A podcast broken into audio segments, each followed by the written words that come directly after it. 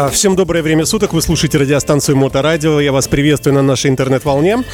А, в эфирной студии у нас сегодня неожиданные очень приятные гости. Евгений Лешков. Евгений, приветствую вас. Добрый день. Добрый солнечный день. Да, Евгений известен нашим слушателям по многочисленным э, в недавнем прошлом программам и в прямом эфире, и по подкастам замечательным, которые э, были посвящены преимущественно модной одежде, в основном джинсам, потому что э, у э, Евгения свой замечательный магазин джинсов Мезенцевой на Петроградской. Э, давай напомним название, как правильно сказать, чтобы не перепутать. Ну, магазин-то «Зефир». М- магазин «Зефир», конечно, да. Которому исполняется в эти дни много лет. Сегодня второе? Сегодня второе. Сегодня ровно 14 лет. И мы я тебя поздравляю, мы весь наш коллектив и наши слушатели, да, конечно. И, естественно, мы э, в этом небольшом интервью, получасовом, мы, конечно, поговорим и о джинсах тоже. Но давай начнем все-таки, тем не менее, с глобальной такой э, ситуации. Давно тебя не было в нашей студии, тем интереснее, любопытнее твой взгляд взгляд на то, что происходит, и на вот эти вот вирусы, нападение экономики. А для кого-то, наоборот, это как раз маслом намазанное сейчас, для всяких пропагандистов, для изготовителей вакцин и так далее, и так далее. То есть кому война, кому мать родна. Прошу. Да, да, да, да. Ну, первая новость, если касается сразу от магазина сказать, отойти мы переехали. Теперь у нас адрес Лахтинская 8. Переехали в связи с изменением в законодательстве. А, один э, налог и единый налог на вмененный доход отменили, э, который, на котором я что-то больше 10, а то и 15 лет сидел. Соответственно, там нужно было помещение меньшей площадью. Ну и ввиду этого мы переехали а, там в соседний, буквально в соседнюю улицу. Что касается прошлого года, наверное, тебе интересно. Ну да, прошлый год был сложный для многих, и, и многие люди, э, в общем, закрывались. Для бизнеса он был очень тяжел. А другое дело, что э, те, кто работали на мой взгляд, произошло так, кто работал правильно и по правильным э, направлениям, те, в общем-то, пережили его достаточно хорошо. Я сейчас не говорю о жуликах, которые наживают, которые и создали этот... Э, ну, не знаю, вас не, забл... не забло... нельзя вас заблокировать, потому что мое видео на ютубе закрыли. Я резкий э, ковид-диссидент и против всей этой истерии, которую, хотя я сам переболел ковидом, вся моя семья переболела, но против этой истерии я ярко выступал, и меня забро... YouTube заблокировал за это. Ну, они вводили подобные правила, что а вот... там должна быть якобы э, объективная информация. Ну, да. якобы, да. Я про себя рассказывал. Это, конечно, я не объективно рассказывал, как я болел. Но неважно. То есть суть в чем, что э, мы не сильно упали, э, а можно даже сказать, вообще не упали, потому что у нас есть э, очень много... Ну, потому что ориентир был на своих покупателей. А свои покупатели нас не покинули. Вот и вся история. А, а вот те, те люди, которые ориентируются на случайных покупателей, те, в общем-то, наверное, сильно, сильно потеряли за счет закрытия и так далее. Но мы не закрывались, я один потерпел три недели, две недельки я потерпел, сказал, не, ребята, идите вы э, со своими закрытиями, это, это извините, сами, вы нас кормите, я же ни копейки не получил, даже ни кредитов, ни льготных, никак, ничего, то есть помощи, вот до меня помощь никакая не дошла. Но правда я и не хочу, то есть у меня же позиция, я от государства ничего не хочу брать, э, лишь бы они меня не трогали. То есть вот мне самое хорошее, чтобы меня не трогали. Удается достичь баланса? Не-не-не, они трогают постоянно, к сожалению, экономический блок у нас нам фантазирует. Сейчас нововведение, мы, я не помню, рассказывали мы в одной из программ маркировку, которая сейчас охватит вообще все товары. Через несколько лет будут все товары в стране охвачены маркировкой. На этом наживаются деньги. Три известных миллиардера, Усманов, э, Чемизов и Галицкий, которые сделали вот этот проект, э, Центр развития и поддержки, там, который постоянно сбоит. Ну, мне про это даже рассказывать неинтересно. У нас постоянно душат. То есть э, малый бизнес и пандемия – это один из методов удушения малого бизнеса по всему миру. А, люди – новая нефть, да? Люди новая нефть, да. То есть, да и причем какая-то нефть даже такая. Даже, даже мне кажется, что уже и, и, и нефти мы недостойны. То есть мы быть даже, даже недостойны, мы нефтью быть. Причем это тренд всего мира. Это не то, что у нас там совсем плохо. Во всем мире такая история. Надо как будто людей... Вот я как раз... Вот эта тема объективации потребителя, она вписывается ровно вот в эту идею. Да, мы, собственно, с тобой и оговаривали перед эфиром, что основная у нас задача сегодня немного поговорить, э, вернее, послушать твои мысли на предмет того, что люди становятся, э, ну, Объектами. безвольными да, исполнителями того, что им приказала сделать реклама. И в ну, частности, среди покупок, да. Да, да. Сейчас это очень мощно, но вот, вот, вот начнем издалека. Какое-то время назад, там, еще несколько столетий назад, э, производство вещей, вещи с большой буквы, было очень важным элементом деятельности людей. Мастера ценились, вещи ценились, вещи передавались по наследству. Если делался дом, то он стоял сотни лет. Если делалась там одежда, то ее носили там поколения, там задонашивали. Ну и так далее. Скрипки там э, известны. Ружья. Да. Ружья, вот. Ну, почти в каждом. Потом началась там, значит, в конце, э, в конце 19 начале 20 века, это вот эта промышленная революция. Э, чуть пораньше были придуманы там разные станки, которые позволяют конвейеризировать производство. И Но вы... были люди, которые их ломали. Да, они у них этот, как Л- они? Лудиты. Лудиты, да, вот, вот. Они их ломали, и в общем сейчас мы... Они были на твоей позиции, да? Не, не только на моей позиции, они были правы с точки зрения их этики. У нас же сейчас очень много об этике говорят. Ну, они, и у них была такая этика, они понимали опасность всего этого, и эта опасность, в общем-то, пришла. А, я сейчас немножко про другое. Ломать-то не надо, не надо. Что происходит?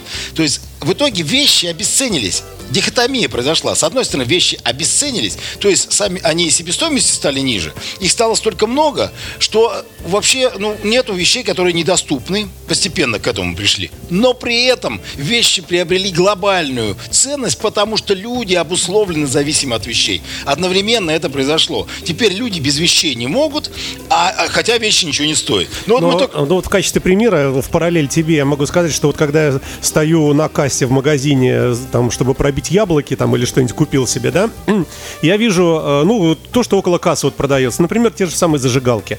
И представить себе э, производство вот такой зажигалки, обыкновенной, одноразовой, да, что нужно сделать полиэтиленовый корпус, да, нужно туда вставить кремний, нужно э, там, чтобы был вот этот вот то, что ты крутишь, да, колесико это, нужно, чтобы был какой, какая-то защита железная, откуда вот этот э, пламя, газ нужен сжиженный, фитиль там и так далее. Но когда при этом написано, что это стоит 49 копеек, я вот не могу себе представить, потому что вот меня даже под пытками заставить, да, я думаю, и тебя, и мы не сможем сделать э, эту вещь, потому что понятно, что это конвейер делает и так далее, но все равно вот ощущение того, что какие-то предметы, стоящие в магазине, там какие-то деньги, ну явно, явно должны быть дороже э, с точки зрения, Продол... да, да. Усилий, а продолжая твою вещь, ой, твою мысль, ведь, а, а посмотри, а спроси курильщика, он без зажигалки не может. Да, У него да. всегда. То есть, с одной стороны, она ничего не стоит, с другой стороны, она о, стоит безумно, особенно когда человек хочет курить, как как есть у них выражение, аж уши вянут, да, какое-то такое у курильщиков. Ну, когда я не знаю. Курить такой. Ну, я не курил никогда в жизни, поэтому я не знаю, но я знаю, что они, курильщики, они, в общем, такие. Если не, они хотят курить, то все, они готовы мать Ну, зависимость, конечно. Зависимость. Да, я помню, когда у нас была борьба с табакокурением в Советском Союзе, я хорошо помню, как люди бычки собирали, ходили по улицам, потому что нигде не было купить. Я это помню. А это ты сейчас к 90-летию Горбачева и к перестройке, да, вот Ой, сказал? слушай, не надо его трогать. Черт с ним, пусть живет старенький дядка. Короче, в итоге, смотри, вот это произошло. Что произошло параллельно? люди. Люди были ценными, люди были личностями. Ну, понятное дело, не все. Понятное дело, с испокон веков было расслоение, там с древних греков рабы, рабы, хозяева и женщины были. Понятно, да. Но те люди, которые... Э, было какое-то количество людей, являвшихся субъектами своей деятельности. То есть они были авторами, демиургами своей жизни, своей деятельности. Понятно, что не все это были, да, ну так это всегда э, во все времена были. Но была какая-то целая, целая, не знаю, прослойка всегда людей, субъектов. А сейчас получается, что людей вытесняют в массы. Причем это заметено на, еще в первой трети 20 века. Артега и Гасс, такой э, испанский философ, у него есть «Восстание масс». И он четко пишет, э, прямо в своей книге в 30-х годах, он пишет о том, как люди превратились в массы. Причем масса удивительна, невзирая на то, что она вся однородна, она ненавидит все, что не принадлежит к массе. И это вторая дихтомия. То есть, с одной стороны, люди стали никчемными, с другой стал вырос дико запрос на именно на людей. Почему у нас мы про, с Сашей говорили про эти тренинги. Тренинги харизмы, лидерства, развития. Бла -бла. Запрос очень сильный на людей, индивидуалистов, которые могут вести деятельность из, э, как субъекты, в то же время как э, а все информационное поле давит нас и загоняет в массы. И вот эти два феномена, которые у нас произошли, вещи, объекты и люди, что произошло в итоге? Произошло в итоге, что мы стали массой, который пришел маркетинг, его величество. И в итоге, как маркетинг работал, даже еще на заре 20 века, там известный Клод Хопкинс, эти маркетеры, он выяснял, что нужно людям, удовлетворял их потребность. Классические труды даже Филиппа Котлера а именно об этом. Выясни, что людям надо. Сейчас все по-другому. Создай потребность, поясни, что людям надо. Убеди их. Убеди их, да. и люди покупают. И, и, и, и квинтэссенция, это я заметил несколько лет назад, сейчас только у меня в здравой мысли это, ну, в какие-то упорядоченные пришло. Посмотри, ты наверняка слышишь очень часто, особенно это на автомобильном рынке, продают не вещь, пытаются продать выгоду. Выгода будет такая-то. И в итоге все сводится, ну, раньше было вот это вот э, противоречие э, цена-качество, к нему изредка возвращается, но уже в массах это забыто все еще иногда пытаются вернуть цена качество. Не, уже забыт уже выгода. Это выгодно или невыгодно? Hyundai Solaris дешевле на 200 тысяч. И все, и все побежали. Ну или там да. особо это Рольф отличается, да. Выгода до 900 тысяч. Я говорю, прихожу, говорю, а чем выгода? Если ты купил самую дорогую комплектацию, если ты в трейдинг сдал машину, если ты взял Купил кредит, колеса, да. А, нет, колеса не подарят. Взял кредит, но кредиту тебе продадут еще финансовые продукты. У них и, между прям... прочим, со страховкой твоей жизни. А я и говорю, финансовые продукты. А, ну, да, у да, них да. специально есть сидят специалисты, продавец финансовых продуктов. У них прямо на бейджиках это написано. По 3 по 4 человека в каждом салоне. И в итоге получается, что там это не, и даже не скидка. Это просто они тебе впаривают то, что тебе не нужно, но при этом заложено это все в цену, а тебе потом цену уменьшают.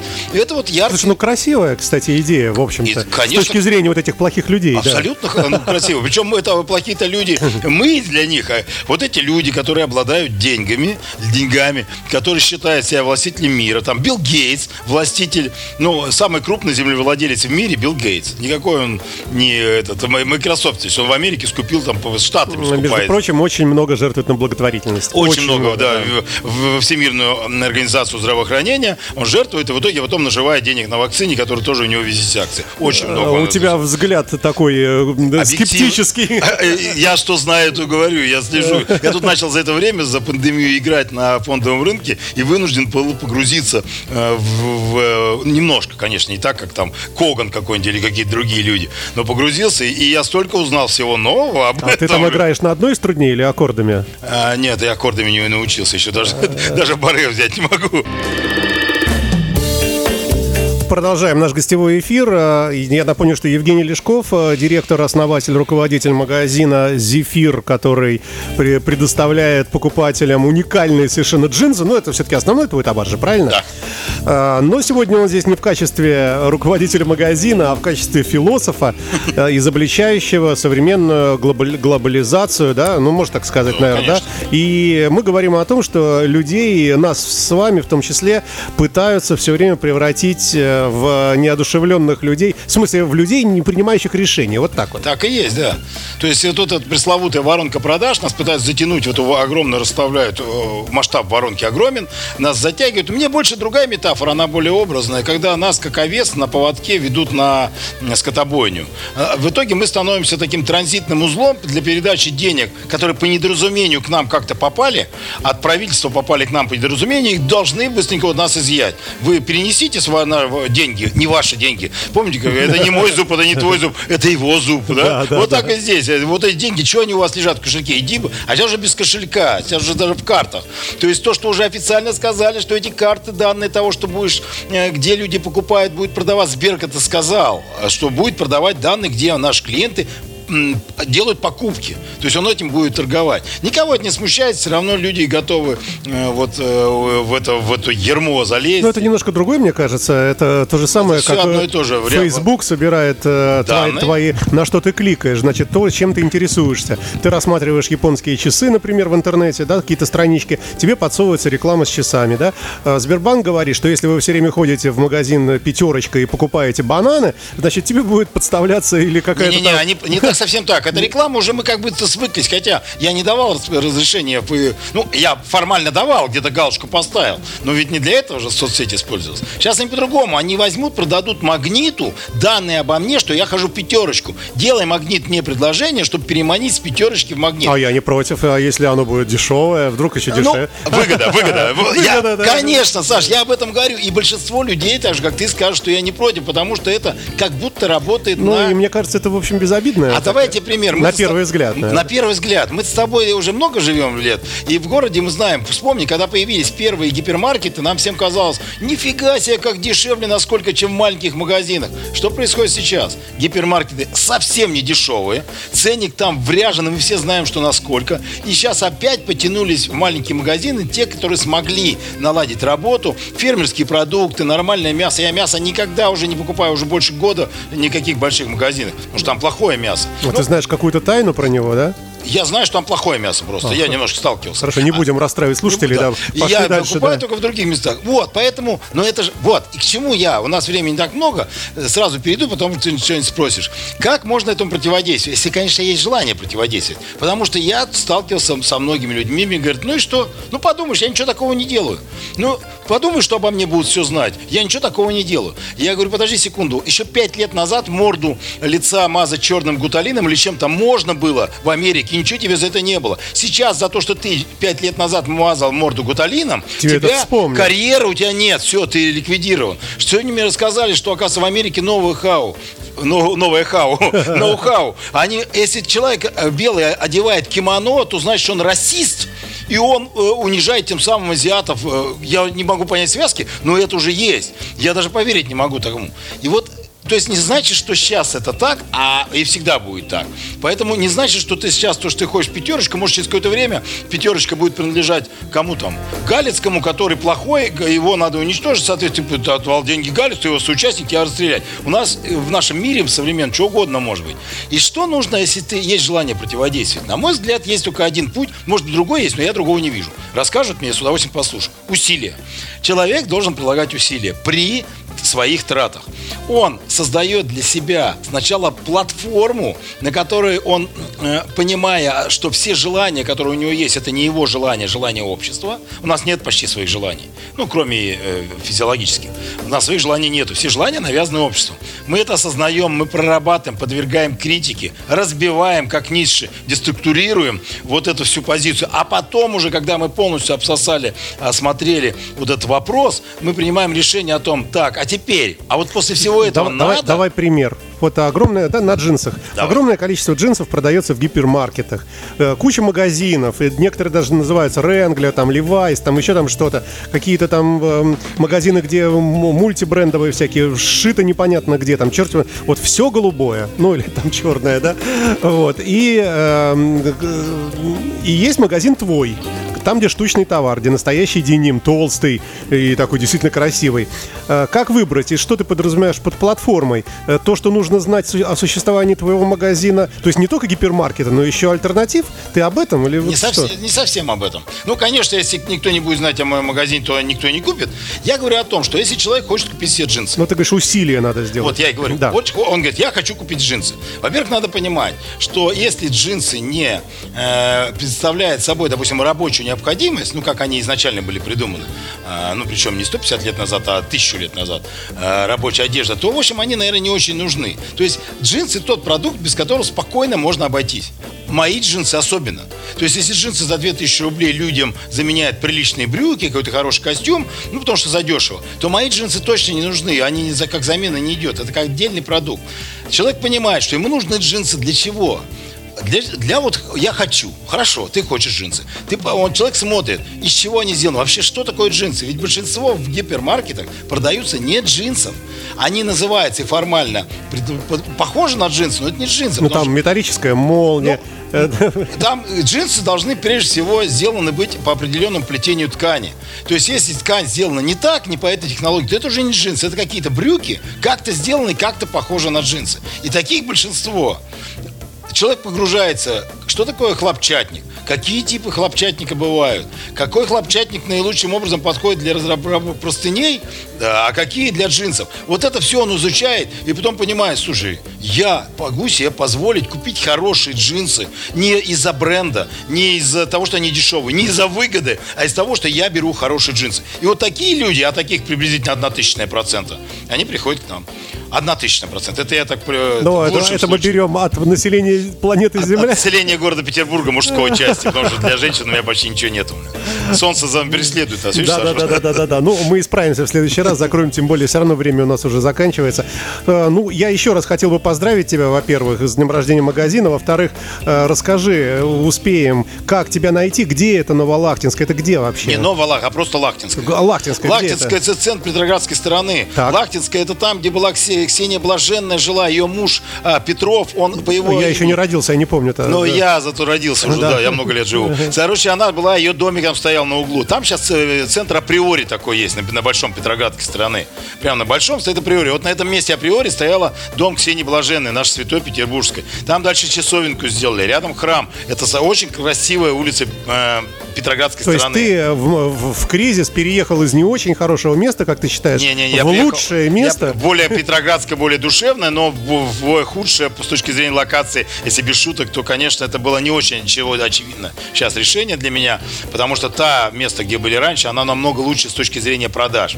Но я-то шел именно за другой целью, поэтому вот сделал решение, мне может быть, оно даже ошибочное. Ну, в лонге покажет. А, Ничего, я очень рад, что ты у нас э, в студии появился, и будем надеяться, что если все получится, может быть, мы и продолжим замечательные программы, которые назывались и называются «Мир Денима». А, Ну и, наверное, все на этом. Спасибо. Евгений Лешков замечательный пришел к нам сегодня в студию, чему мы очень рады. Жень, Спасибо, да, Саш, за приглашение. Да. Рады всегда. Да, всем спасибо. До свидания.